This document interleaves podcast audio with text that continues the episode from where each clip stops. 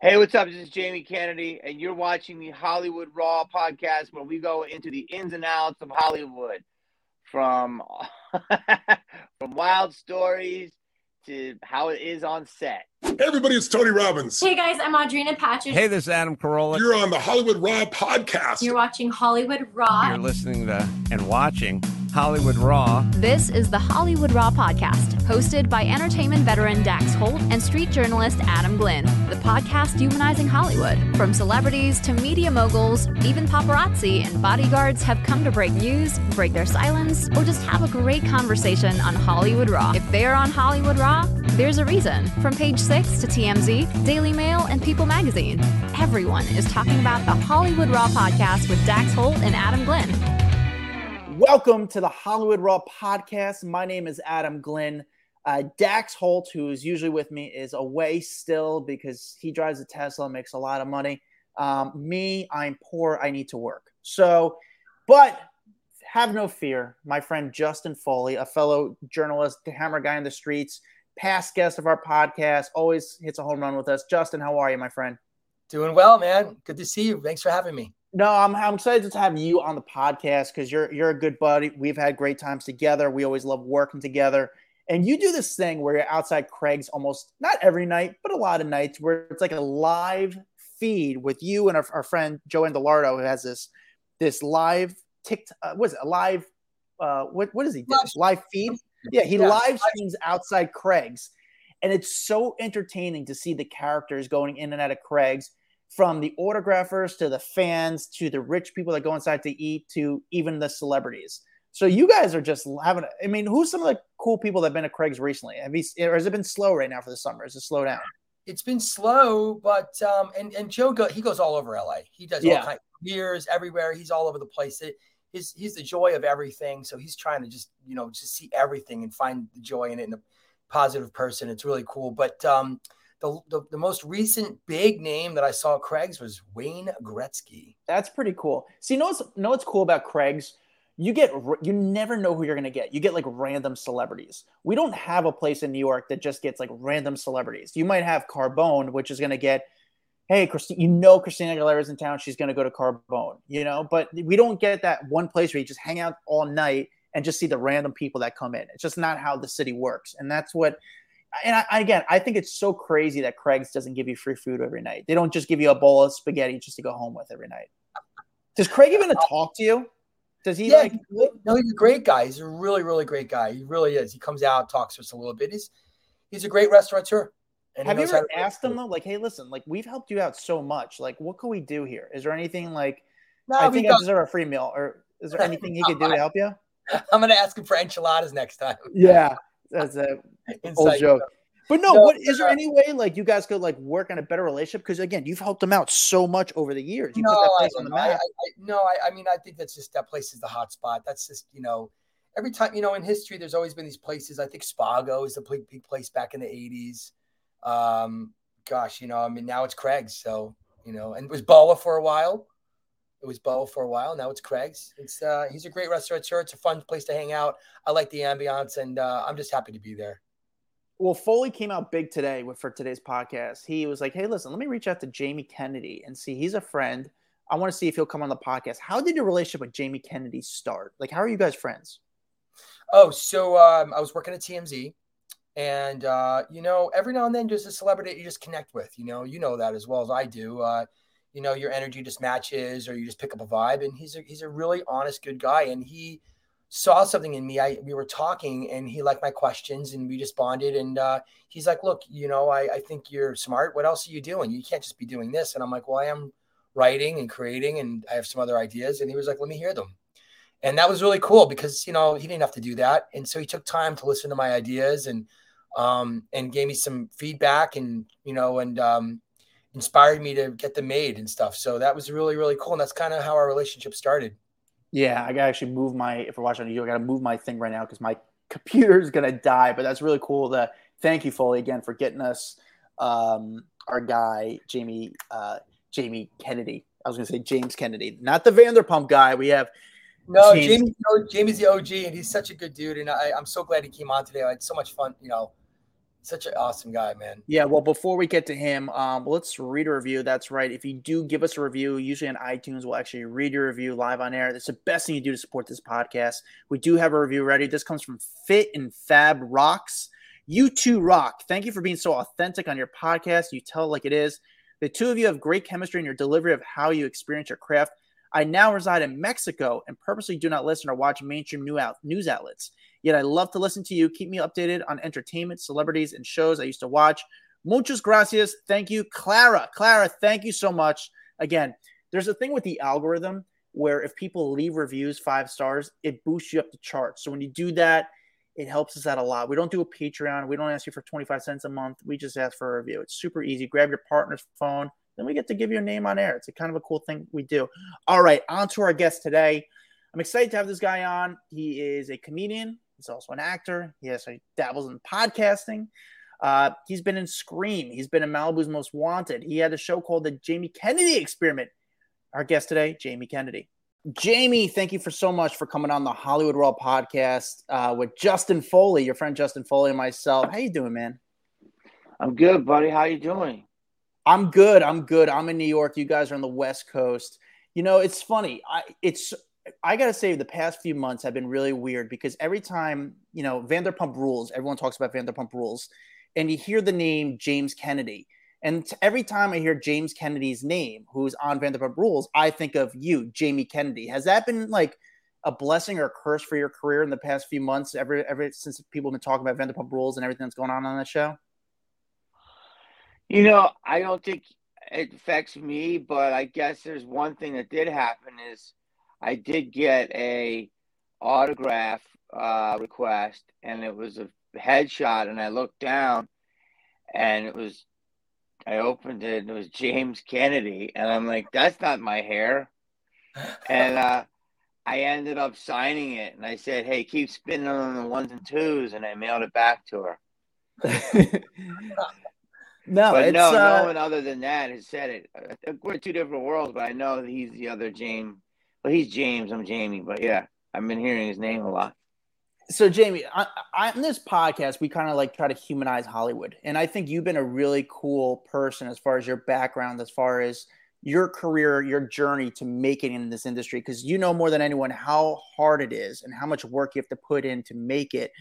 And when you graduated from high school, you didn't go to college; you came right to LA what was your mindset? What did you what was your strategy? Was it just to go to la and just see whatever you just fake it till you make it or just see whatever you could do? Just do the grunt work to really get your foot into the industry.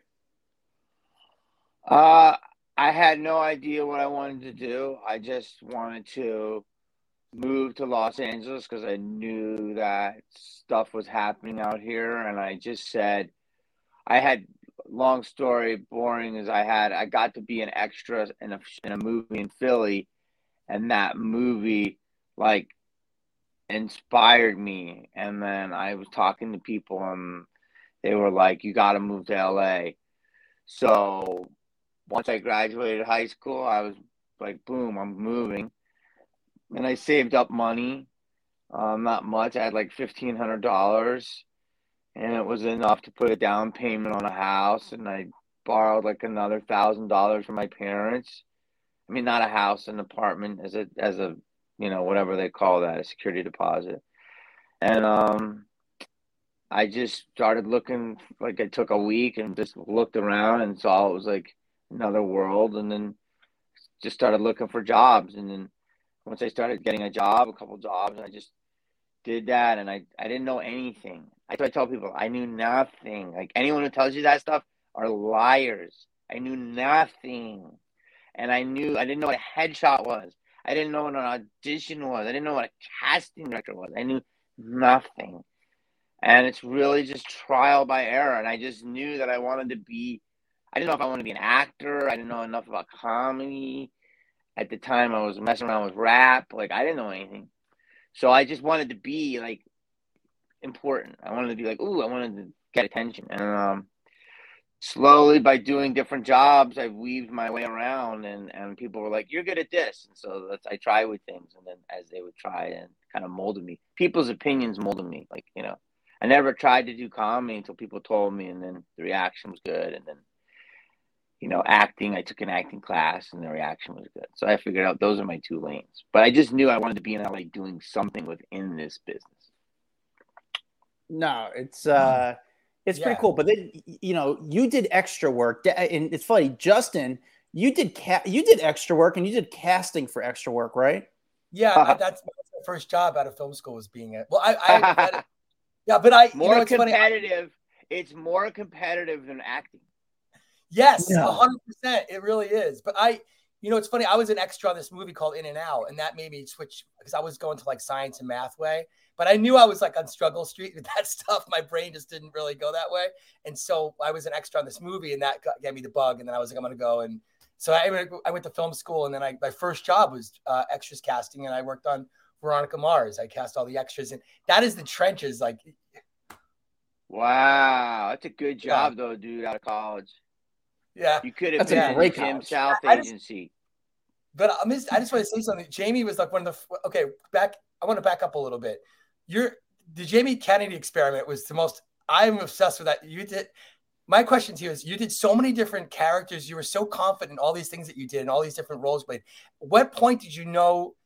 Did you like? At what point did you have the confidence that you could do these things, like become these different characters and just go with it? Like, where where did you get that from? Because that to me, that's one of the most incredible things that I ever saw. Like, I don't know if people ever saw the Jamie Kennedy experiment, but you really uh, did such a great job with that. It was so impressive. Like the, the roles you played, the different like the, the outfits you wore, it was it was really cool. Thank you, buddy. Um, I mean, that was 12 years after I started my journey when I sold that show, and it was a pilot. And um, I had been doing stand up for a while. Uh, and so once when, when I did stand up, I would do different characters in a different scenario. So when I would do that, that would be like, oh, this is a good character, and I put it in my wheelhouse. You know what I mean? And then I would do another character and work on it. So I had a like you know at least eight or nine characters I could do um, from stand up, and then when we did the shows, like I pulled them out, and then they would write new ones, and they'd be like, your character is like this, and then I would like do a little research, and I don't know, it's just a mimicky. I've always been a mimic, you know. I've always like listened to people and kind of mimic them back. So um, I don't know, and I think going on stage and getting feedback or going in auditions and maybe not getting the job, but the casting director being like, "You're really good," you know, it's not going to work on this one. Just those things are like, okay, I'm on the right path. So it's all just trying. Was there How many- ever? Oh, real quick, was there on that show? Was there? Because there's so many interesting things that happened on that show, and characters you played, and the way you interacted with people. Was there ever a moment that was like stands out that scared you, or made you be like, "I'm in to wear a bad spot," or someone threatened you? Was there anything that really stands out to you that was crazy from that show? Tons. Um, I think the cra- one of the craziest ones was I did a golf. Uh, I did one in a golf course, and I was B Rad, and uh, it was like the fourth guy was the mark, right? So three of us were in on it, and they said, "Hey, this guy didn't show up. We got another guy in our fourth.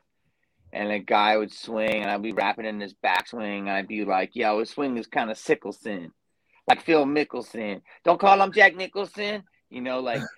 And the guy got so mad at me, and one, and I just kept doing that. Like we went through two holes, and then he said, "Stop it," and I said, "This is who I am," and then he threw a putter at me, and then the putter missed. And if you don't even know anything about golf, a putter is the thick part of the of the bag.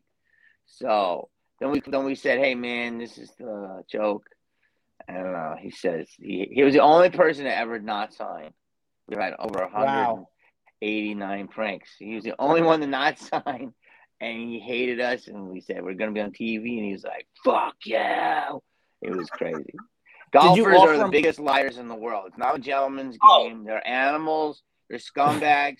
and mm-hmm. send this to the PGA. They fucking drink. They smoke crack. And they lie, and uh, you shouldn't have to be quiet. Okay, I golf. Golfers are the most crybaby people of all. They should be like the basketball. That is true.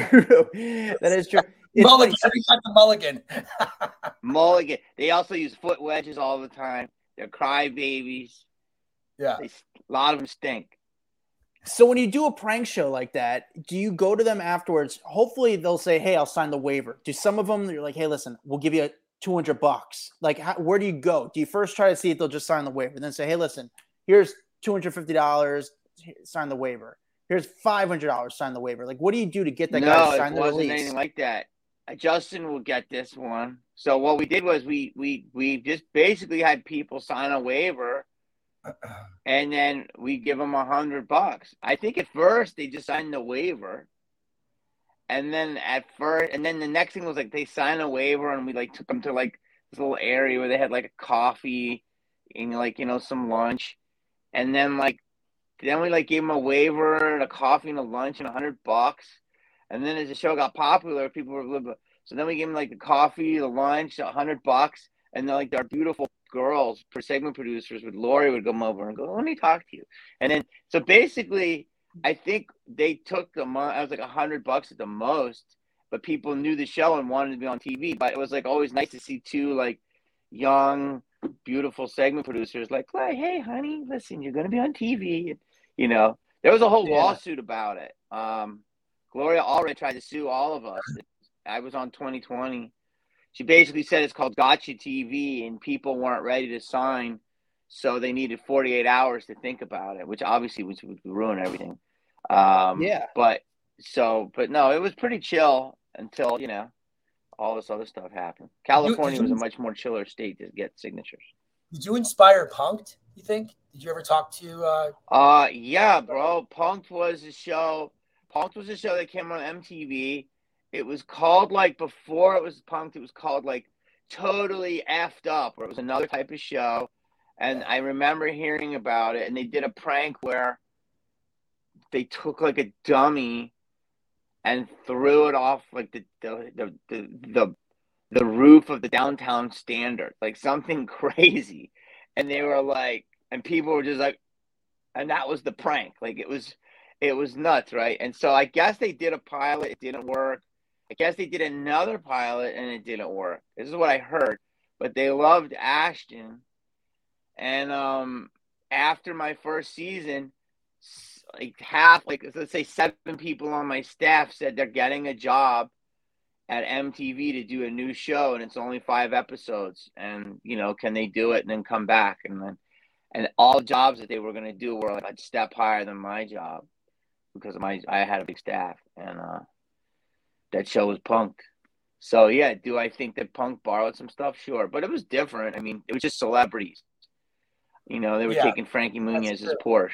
You know, but like it was, it was, it was just a time where you know when something happens, something happens, something happens. Like there's got you know, it's like the what was that movie that show on um oh what's that sci-fi?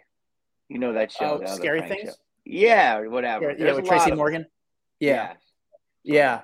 You know what? So, Jamie, you've been very successful as far as selling your own projects, which people don't realize how hard it is to come up with a project and then to actually sell it, to actually execute, to actually have a team behind you, and actually not not after that all that, then actually get it on air. It's just it's a it's so hard. How many projects are made but never get on air? How you know you've been a part, you know, explain to me that process for like the Jamie Kennedy experience, for example, when you had the idea for a show and then got to be on air. Like you came with the idea. How do you get the meeting with the producers? Do you go to your agent first? Can you break it down how it works? Um, I had, you know, I had my agents. My agents wanted me to do TV. I wasn't really into doing TV. Um, I'd done a bunch of movies. This is after, you know, your initial struggle and all that stuff.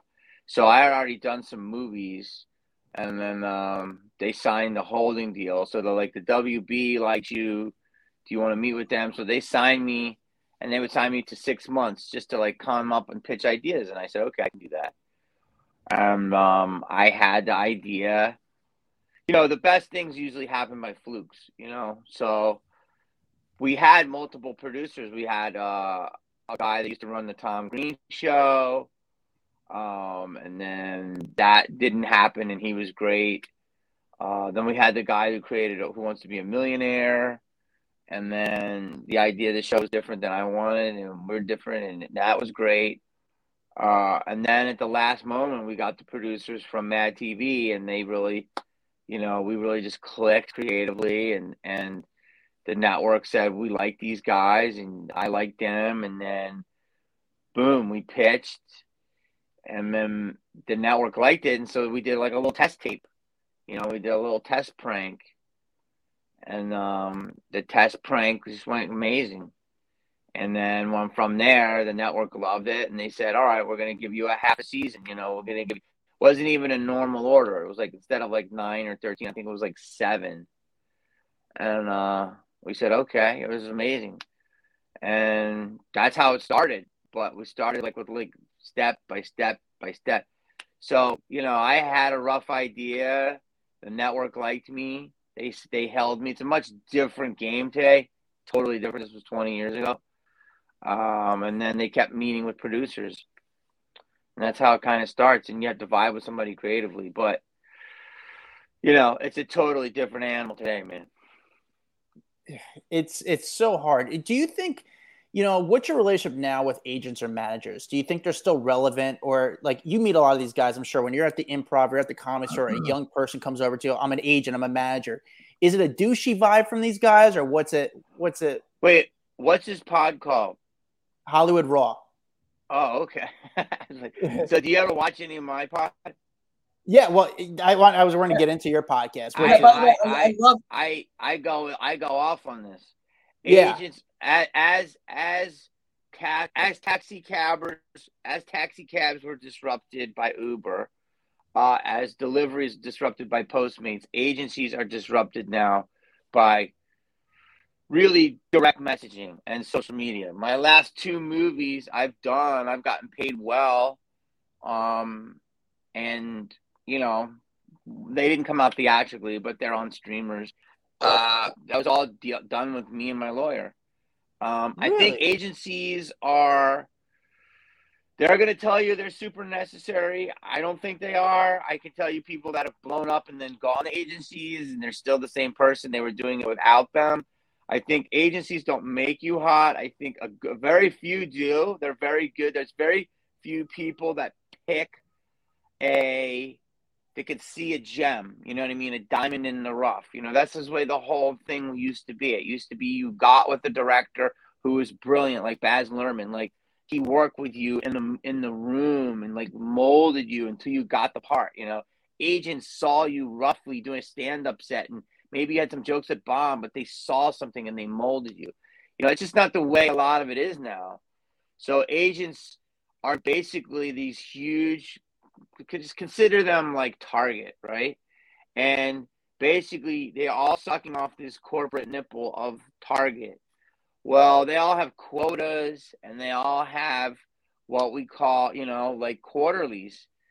And if you're not hitting them, your job's in jeopardy. So it used to be if a manager or an agent would only survive if their client survived. So it was called you you eat what you kill. Like what jobs you get? You know, that's how you get a ten thousand dollar job. Your agent gets a thousand, you get nine. IRS gets half. We're doing this, baby. We're doing this together. It's not like that anymore. They have salaries, um, and they're just it's, it's a totally just cr- a fucked up system. And I don't know if you saw ESPN. They just had like six layoffs of like super high end on air talent. Well, Yeah. yeah, that's ESPN.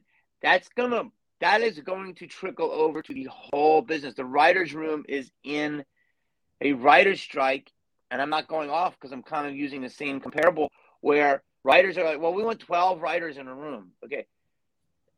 That's just not going to happen. I mean, the economics can't sustain it. It doesn't mean some shows don't deserve it and should have it, yes, but other shows just not everything is going to be the same. So, agents are the same way.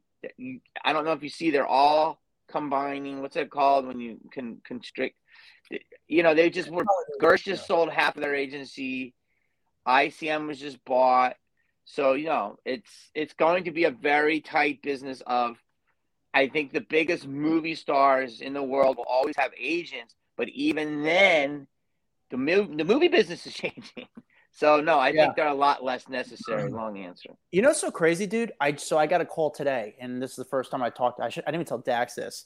I got a call from a very, very, very wealthy person, and uh, well, there uh, someone who works with a very wealthy person. They wanted to pay to have a dinner with um, Daniel Radcliffe, and they're they're listen. Tell us the number. We'll pay. And you know that happens a lot in Hollywood. People are willing to pay to have dinners. It's it's a business. It's show business, and there's a lot of we think celebrities have money.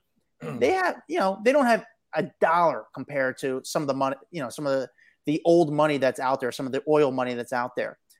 And I went to the publicist and I said, "Hey, listen, this guy wants you know to pay to have dinner with Daniel Radcliffe in London." And they didn't even ask what the number is. They just said no. I'm like, are you stupid? Are you stupid? Like, first of all, the publicist lost out on money. You they could have made six figures. Daniel Radcliffe could have made more money than he's gotten from movies. Did you even bring the offer to Daniel Radcliffe? That's what I'm that's what I'm curious about. Did you actually bring the offer to Daniel Radcliffe?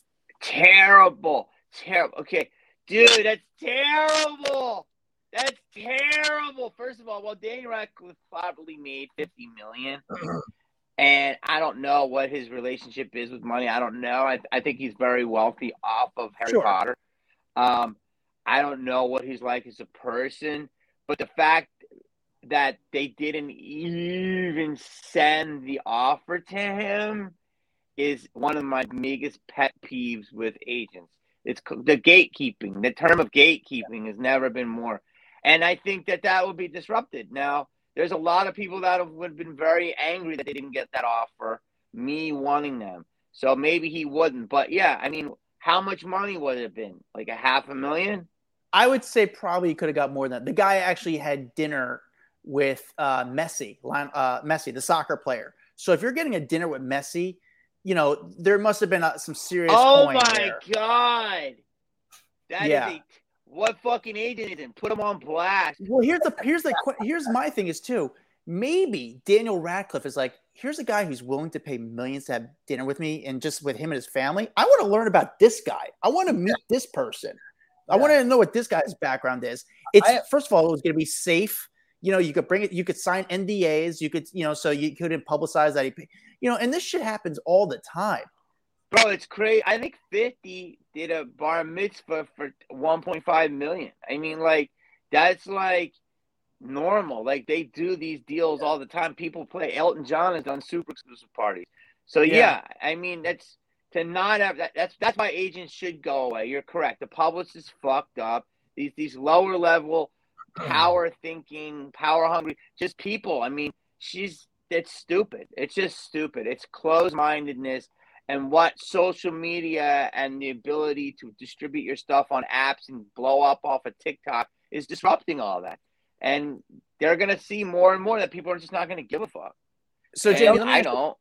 I wanted to ask you, Jamie. You're a guy who's been around the business for a long time. You've been on all sides. You've you starred in movies. You've co- you know, you've been feature player in movies.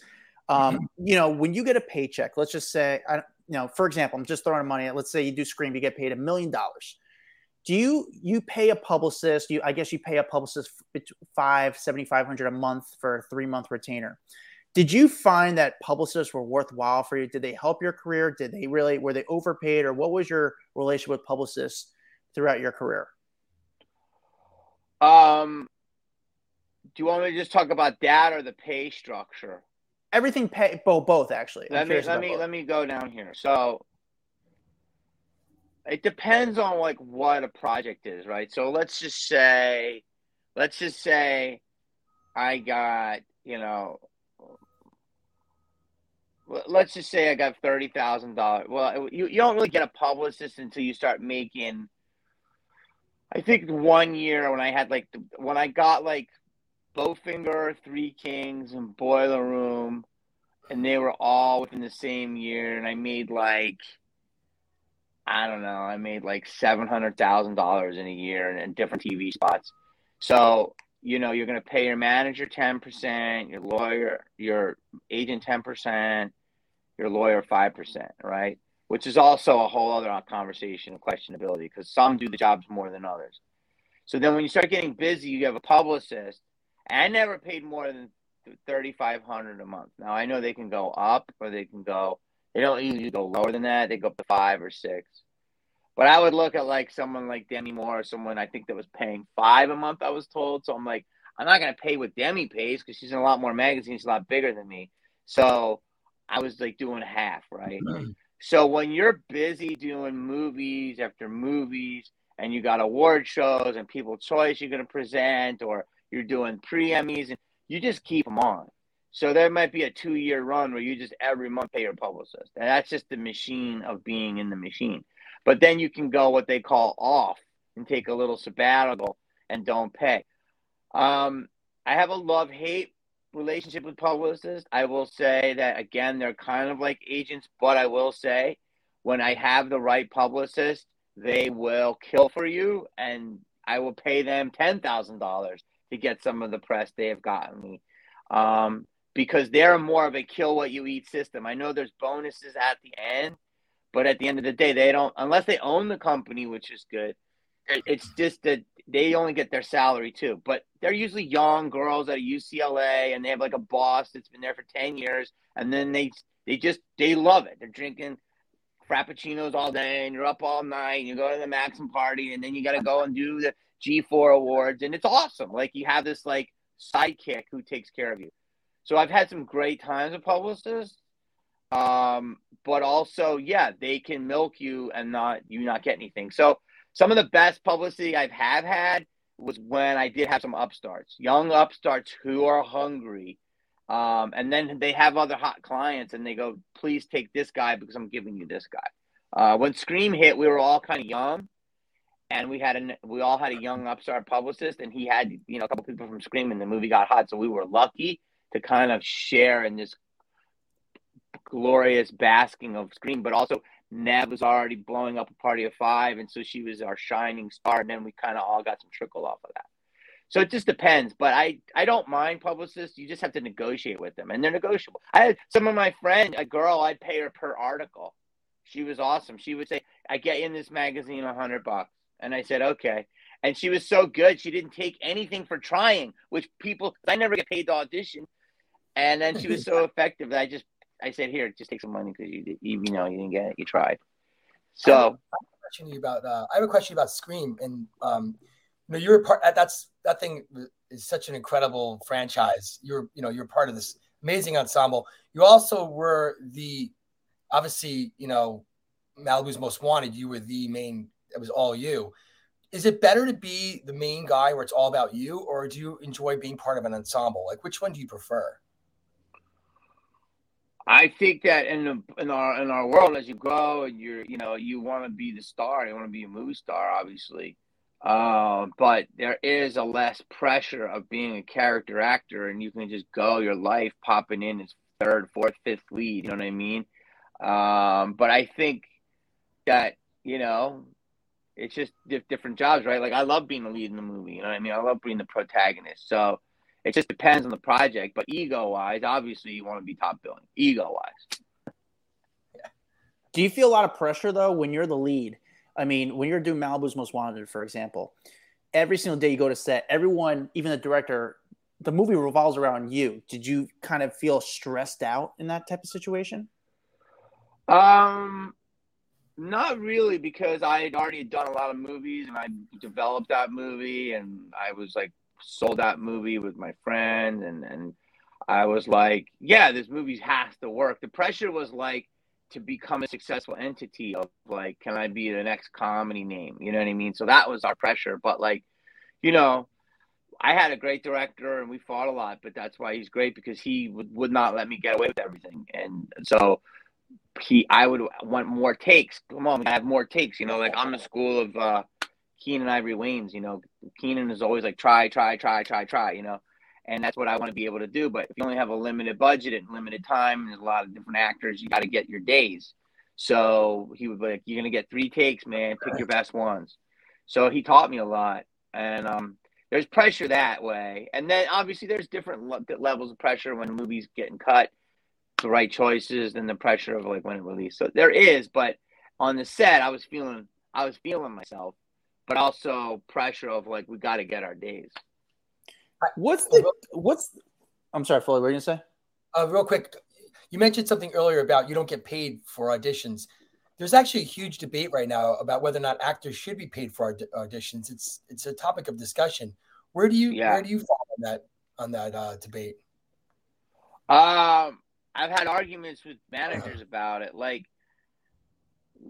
I mean, quite. I mean, you do a lot of work, dude. I, I've done. Uh, I went in for a movie. I don't want to name it, but like, I went deep, deep in the process. I went back two and three times. I was shooting another movie in San Diego. I drove back early. Then I had the screen test, and they liked my screen test. And I went to what they call a certain school for like two days to learn this dialect at the end of the day, I did not get the movie. The movie wasn't huge, but it was definitely a big movie for a studio. Um, do I do I think I should have been paid? I don't know. Probably not. Like I don't know. That's what it is, right? But like, I don't know. I don't know. I have to think about it. But no. But I'm saying it's like managers. I don't think we. If we're not, I don't think we if we get paid, then it's going to enable the representatives to get paid. I think sal. I think the argument should be salary should go away, and people should just get paid for what they get. Like that's really the truth. Or treat actors. But then if you have actors who are getting paid to audition, people are going to book like five auditions a week and just become career auditioners. Yeah. So I don't know. You know what I mean? Like. I, I personally am old school. Probably, I wouldn't think you have to get paid, but also other people shouldn't get paid either. You know, you've been like we we spoke about. You've been part of some pretty big franchises. You know, let's just say Scream, for example. I don't want to ask. You know, I don't want to be too dead on and ask you what the number is, but roughly from the residuals, do you make under or over 30k a year from the residuals from Scream? And I'm just curious because it's played so much. Because you always see people show off a check. I mean, even Foley Mm. just did one of. He just did a Veronica Mars up. He got seven cents. But you were a major part. Do you get like an over? Do you make over at least over under 30 a year just from Scream? Hmm. I don't know. I definitely. I think I don't. I don't. I don't think I make. I think I make. I don't know. I really don't. I. I think I probably. I probably make. Maybe. I don't know. I think I probably don't make thirty thousand off a Scream a year. I think I probably make good, but not crazy. But I might. I have a lot of residuals that add up.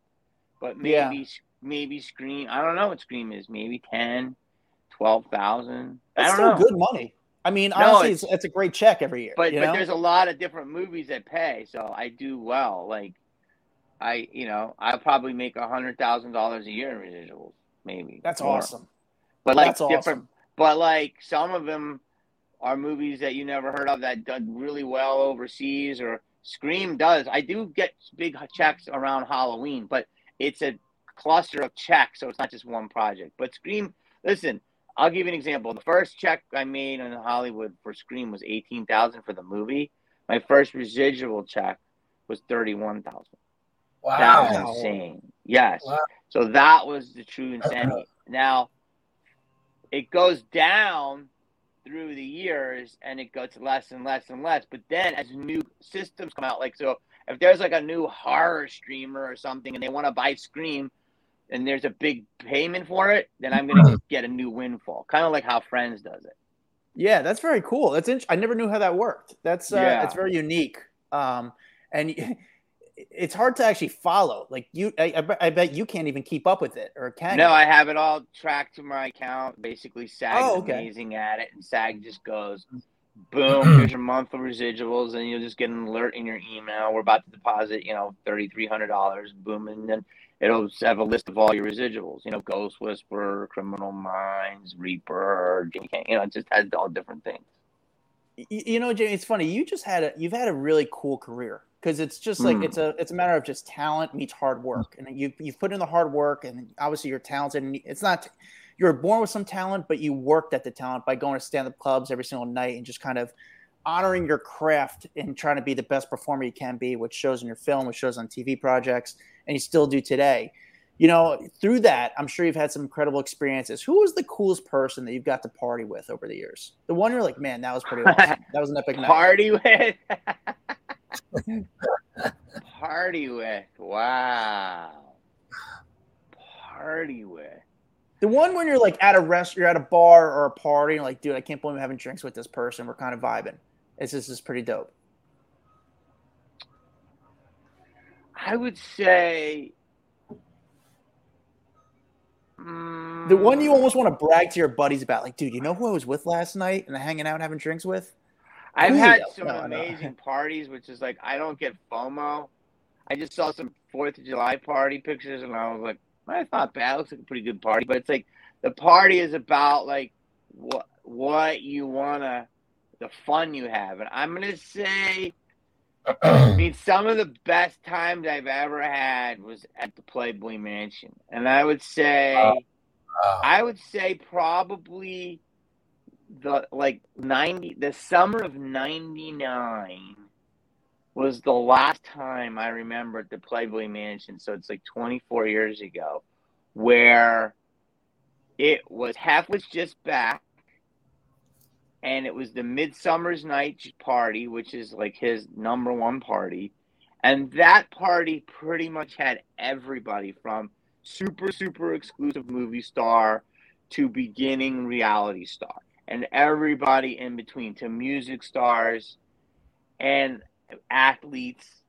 And that was a baller time. And i just remember going to that party being on the dance floor the djs i think too short was with you know out there we was kicking it and then you know at two o'clock when the party would end, they rolled out a whole new thing of food and like amazing, and it, it just hookah pipes, and it was. I don't think I left until like five. I think I was in Mel's Diner at five thirty, and it was me and my boy. I'm not gonna name names, and then like a couple of girls in like pajamas. It was the best.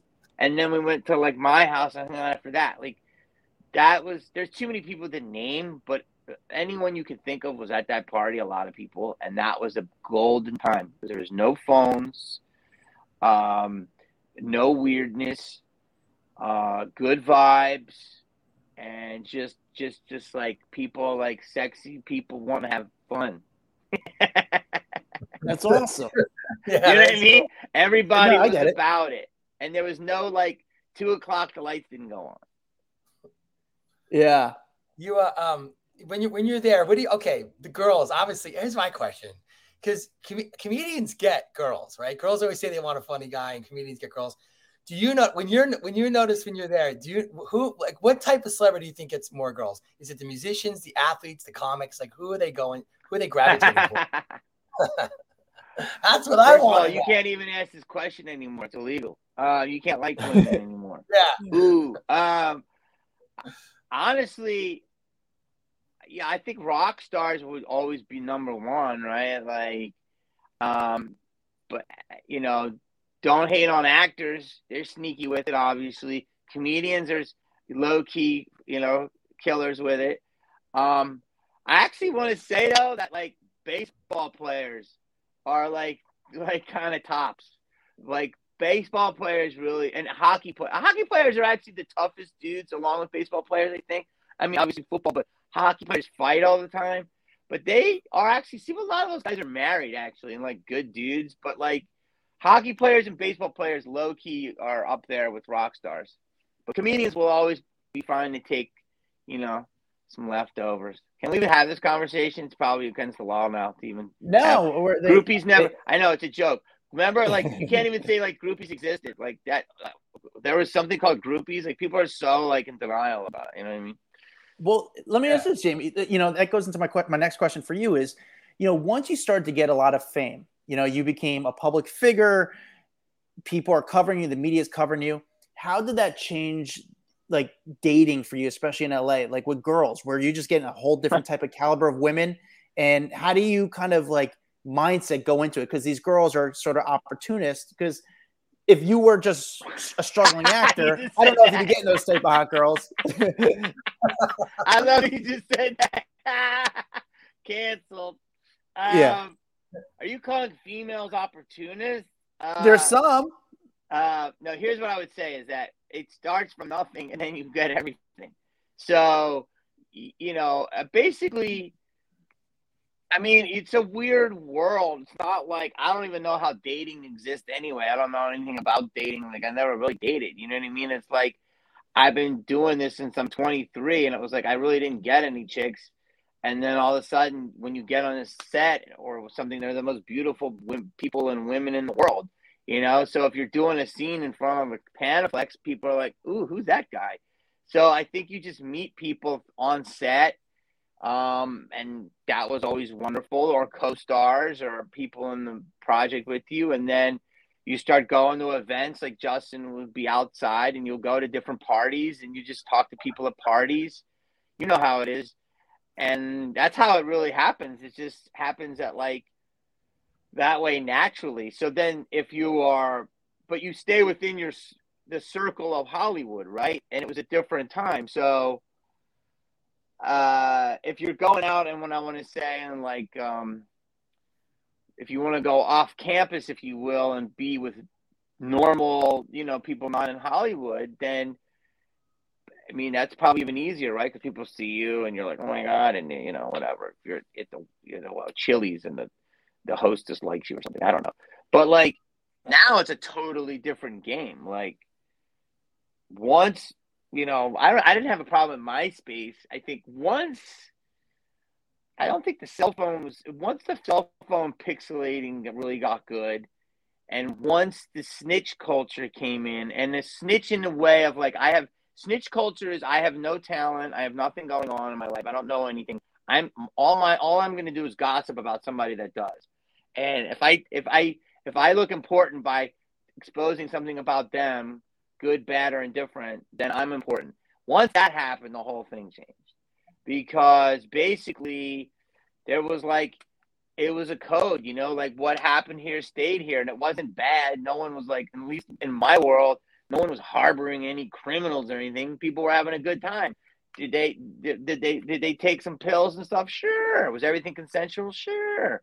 But like now honestly, bro, it's fucking bizarre out there. You could fucking hook up, and you know there could be a whole fucking mm, mm, dissertation about you online, and you know, I mean, it's it's wild. People are writing about anyone. They're going on TikTok and just saying this person did this to me, and if anyone says anything now, it's just truthful, right? Like no one believes to investigate anything. So it's a much different time. It's it's it's good to expose bad people, but sad that it, there's a lot of overcorrection.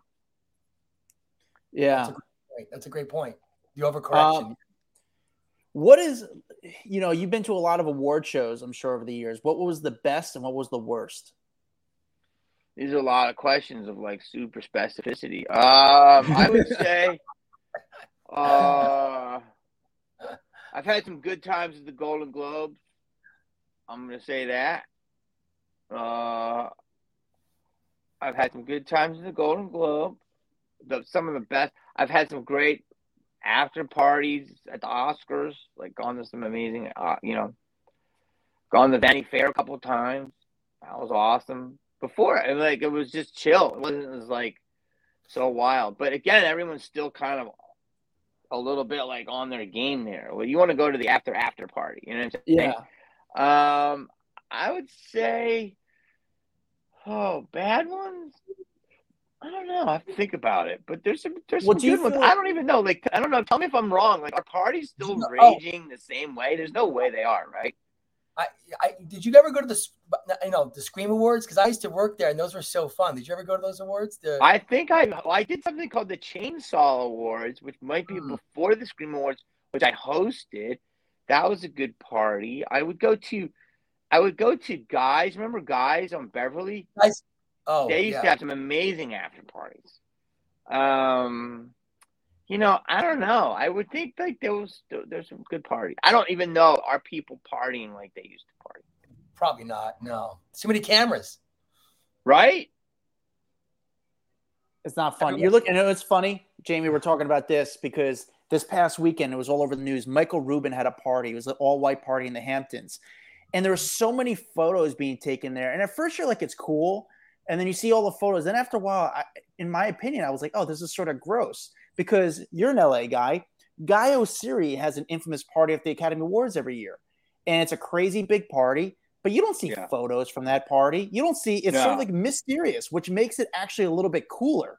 You know, you're wondering like who was there. You hear about the names there, but you don't see photos of it. So, in my opinion, I kind of like, you know, to me, what gravitated my my my fondness of Hollywood is the mystery behind it. You want to know what was it really like.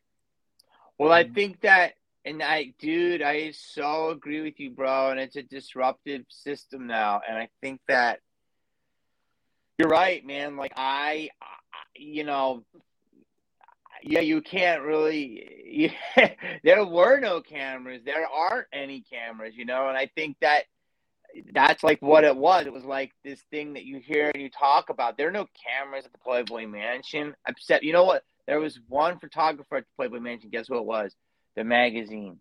And they would ask you, hey, can I take this photo? And then they would show it to you and you go, that's cool. You know what I mean? And then later on, they would send you a release if you wanted to be in it or not. It wasn't anything like that. But that's like content that Hef did. And it was simple, right? And it was an honor. But like, yeah, I think that the miss, I think, yeah, I, I, you know, it's, I think everything is on display now. And there are, there are, I think people, the, the, the, myst- the mystery of Hollywood is gone. And I think that is sad. Um, I think it's good to expose a lot of things, but I just don't know if Hollywood is as special as it used to be. I don't to say that, but I love it, but I just don't know anymore. But is there is there a light at the end of the tunnel? Like, what, what's the silver lining from all this technology? Like, do you see anything good coming out of all of it? I mean, I know one of the positives is that the barrier to entry is gone. You know, the old guard of blocking people, based, you know, discriminating people from getting into Hollywood and all that is gone because of technology. But is there another silver lining that you see from all of this? Um, I don't know. Like, I think that that it's yeah. I mean, I think that you. I think the creative people are gonna create, and I think that you gotta be. You, you if you have an idea, you can create it now very simply with cheap technology that could be very good. Um, and distribution will be uh, where you can find it, you know, between streaming platforms, between pay, like high end, like, you know, Netflix, which is very selective, and then like Tubi, which is more, you know, they still have amazing stuff, but they're just less of a gatekeeper. So I think that, I think it's all disrupted, to quite frankly. And I think that people are just between OnlyFans and Patreon and you know and, and, you know people are talking about putting their podcast on twitter now because youtube is becoming so uh what's the word they're Cheap. censoring so I, I i just think i don't know like dude this summer is in a crazy summer like they're waiting on barbie to come out and mission impossible to come out and oppenheimer to come out. Like but they say that they say that movies are kind of underperforming. So i think that it's a whole i don't know. We- we're in a different time right now. And i think that we have to decide where it is. But in terms of like you know oh, this is a tv star and this is a movie star i, I mean it's few and far between now right? Like because you got people like well this person just made 40 million on onlyfans you're like who's that you're like i don't know but they made you know I mean? Had, Or- to, I had to do a, yeah, I worked the red carpet doing photography and they're they're coming through and no one knew who anybody was. They're holding up these names and you go back and they have like a huge fan base on social media, but no, I, I didn't know one person. some guy i don't know who it is or what his name is but i think he was a big twitcher okay Hmm, I yeah. believe he just got a hundred million dollars to just do exclusively his show on Kick, which I don't even know what Kick is. So it's like a wild time. So yeah, I don't know. I, what's this? There is no. I think traditional Hollywood will always be there in terms of a legacy, but I don't know if it's going to have the same amount of eyeballs.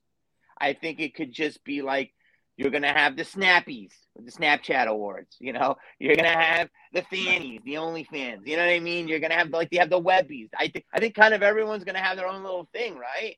Yeah. So that's Yeah, what yeah, I I think. think- and I Yeah, sorry. It's it's weird. We're all trying to figure it out, and uh, it's it, there's no. But. I am. I, I think you can always make money at it, and you can build your own audience. I'm lucky because I'm a brand. I tell people I'm like Snuggles fabric softener. You know, I might not always be hot, but I'm always on the shelf. You know what I can do. So it's just a matter of making your own name, cultivating your fans, and those fans rolling with you with whatever you do. If you're making a music album, bam, and then they're following you on tour, and you know a movie. There, there's you know, vice versa, that type of stuff. Yeah, you know it's funny. uh, You know to wrap this up, you know what we kind of spoke about is some of the stuff you kind of speak on your podcast. Hate to break it to you. How would you explain to people what exactly you do on your podcast?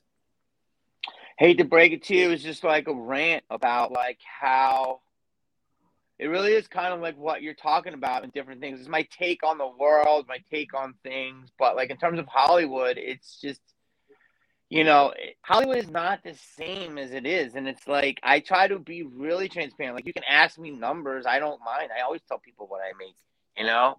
And it's the, the gatekeepers was where the secret formula was like weird of like, why is this person getting a job and why isn't it now? But that's different now. Like, you can make, I just did this movie right here, Don't Suck, for $600,000.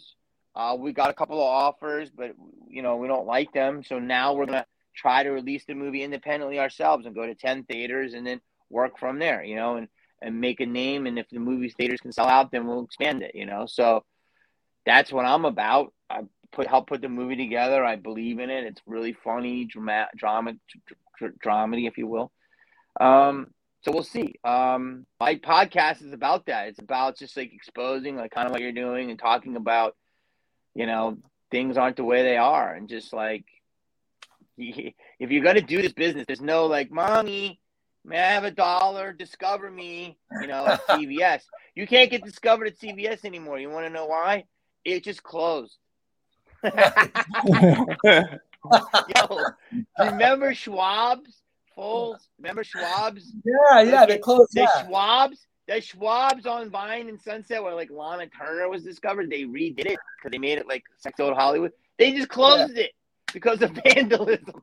It's so fucked up. And then they're blaming everybody else. Well, this guy. You know it's what's this guy. crazy? No. If you go to my balcony right now, I'm in a condo because I'm like sold my house and I'm waiting to buy a new house. And you can look to the left, you're gonna see the Hollywood sign. It Yeah. lit up for about a week. Did you guys remember this story?